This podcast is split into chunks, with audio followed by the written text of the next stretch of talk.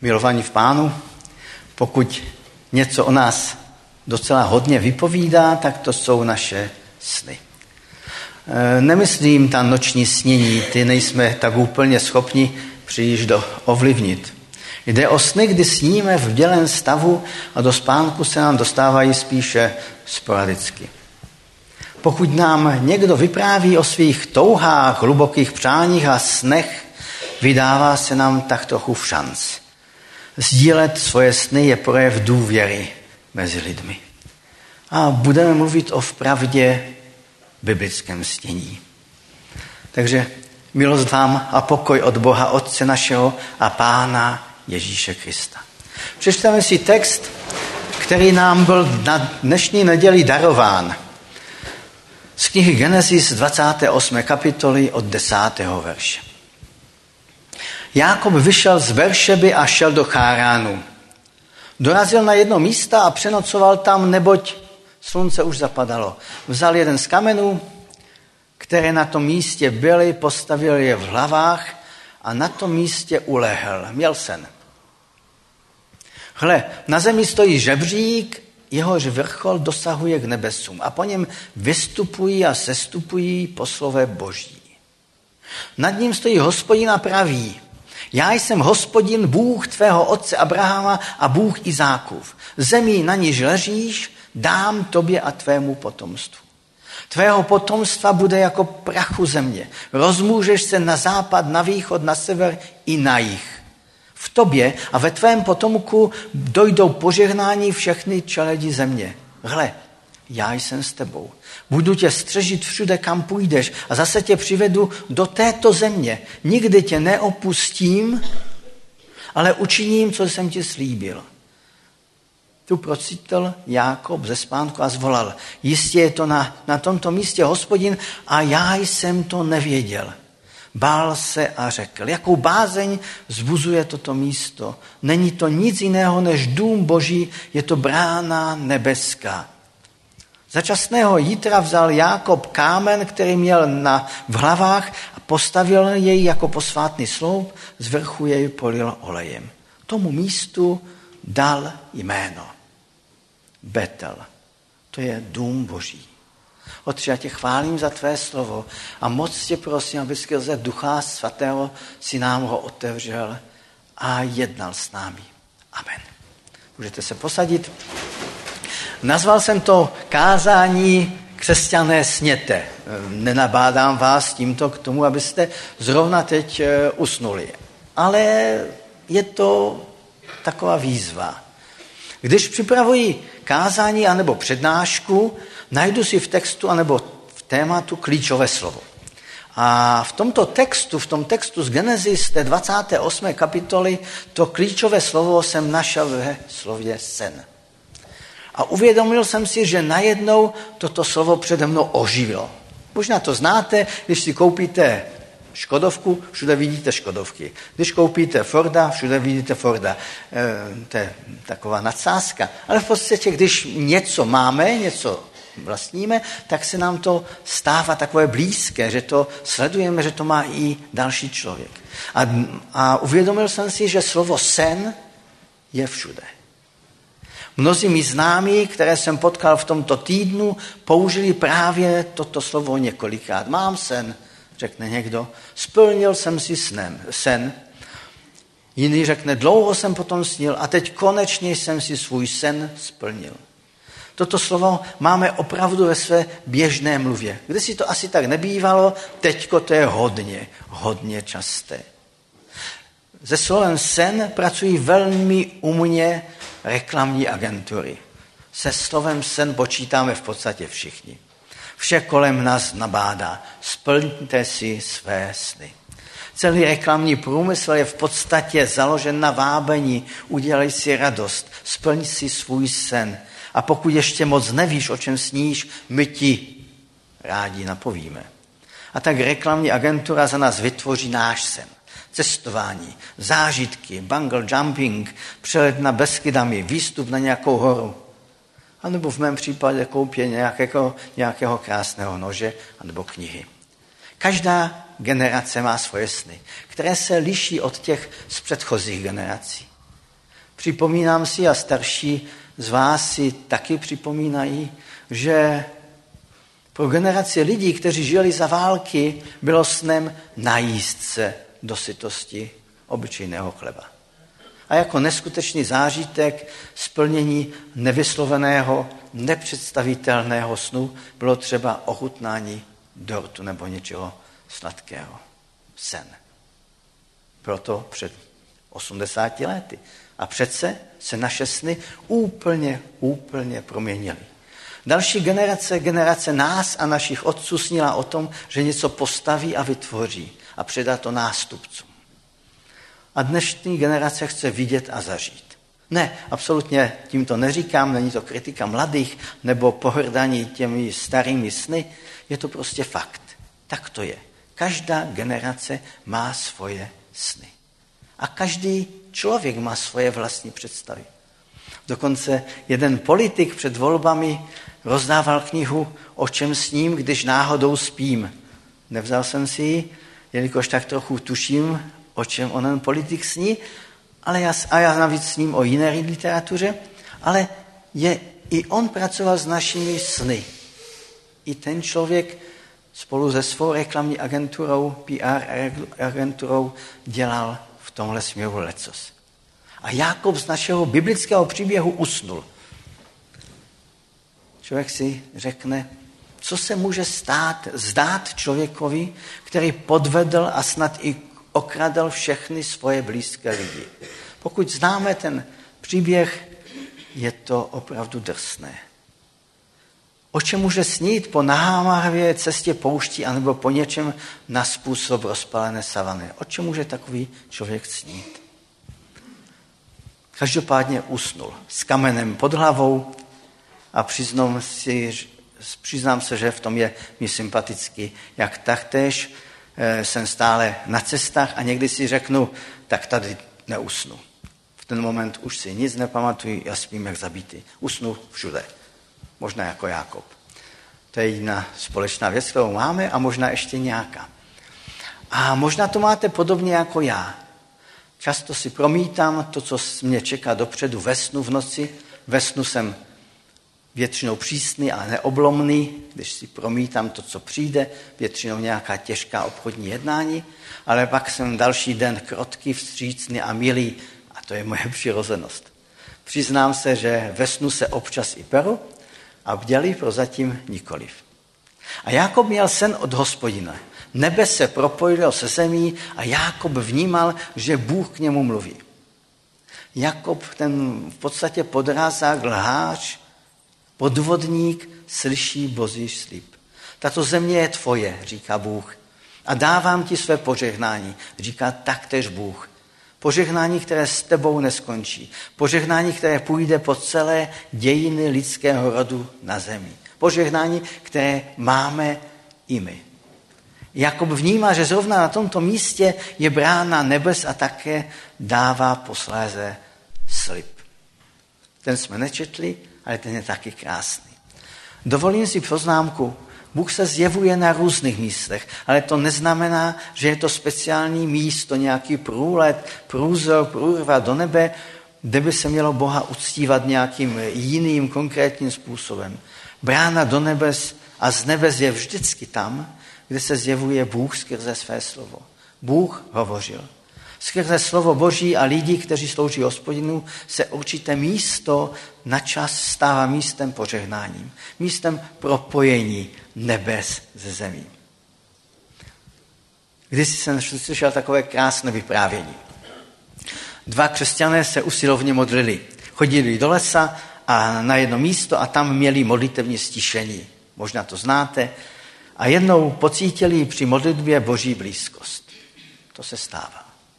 Natření přišli do vesnice, do sboru a vyprávěli, že se jich Bůh dotkl. Další den celý sbor, nebo celá vesnice, vyšla do lesa. Ani se nestalo. Bůh jedná s lidmi tam, kde jsou. Činí tak většinou skrze své slovo. A nutně ne, se nemusí ustanovovat a zřizovat nějaká zvláštní místa. Někdo takové místo vidí třeba na Slesku nebo nad Javorovým, v Hernhutu v Německu nebo jinde, někdo ve Vaměřicích nebo jinde, ale místo svaté je tam, kde Bůh ke mně mluví. Jákob toto konkrétní místo posvětil olejem a svým slibem. Všimněte si ale, že hospodinův slib byl první. V podstatě vždy naše jednání předchází to jednání, které dělá hospodin. My jsme vždycky druzí. A hospodinův slib byl zaslíbením země a slib, že jeho potomci budou požehnáni a požehnáním pro mnohé. Vlastně se zdá, že Bůh vstupuje do Jákobova snu, který dlouho snil v bělém stavu s otevřenými očima. Jakob měl přece dlouhou, hlubokou touhu, o které nás Bůh přesvědčuje. Bylo to, byla to touha o prvorozenství a otcově požehnání. Nevím, jestli si uvědomujeme tu sílu eh, té touhy. Jákob celý život toužil po prvorozenství a neměl ho a po božím požehnání, které jemu jako druhorozenému se mělo dostat ve slabší míře. O toto Jákob bojoval se svým bratrem. Bratrem, kterého dvakrát přelstil. Tvrdě a bez skrupulí. A Bůh, který si Jakoba vybral ještě před narozením, řekl tomuto snu, té hluboké a vytrvalé touze své ano. Je to zvláštní a je to velké. Když jsem hovořil s jedním mladým nevěřícím člověkem. Moc rád mluvím s lidma, takže to nebylo nic zvláštního. Zvláštní bylo něco jiného. Ten se jal vyprávět o tom, jak se vidí za nějaký čas. Po čem touží? když si vydělá peníze samozřejmě. Pracoval jako kuchař, vydělával slušné peníze. A vyprávěl mi, že touží po čopru, velké krásné motorce a přímo mi předváděl, jak bude na té mašině vypadat. Pak mi popisoval, jak si koupí loď a bude s fajfkou, s dýmkou v ústech u kormidla a jeho sny si člověk opravdu mohl živě představit měl ty svoje sny tak jasné a tak plastické. A ptáte se, zda se mu ty sny splnily. Si to mohu říct, že nikoliv. Jeho jiný sen splnění těchto snů nedovolil. Konkurenčním snem byl sen po drogách, byl závislý.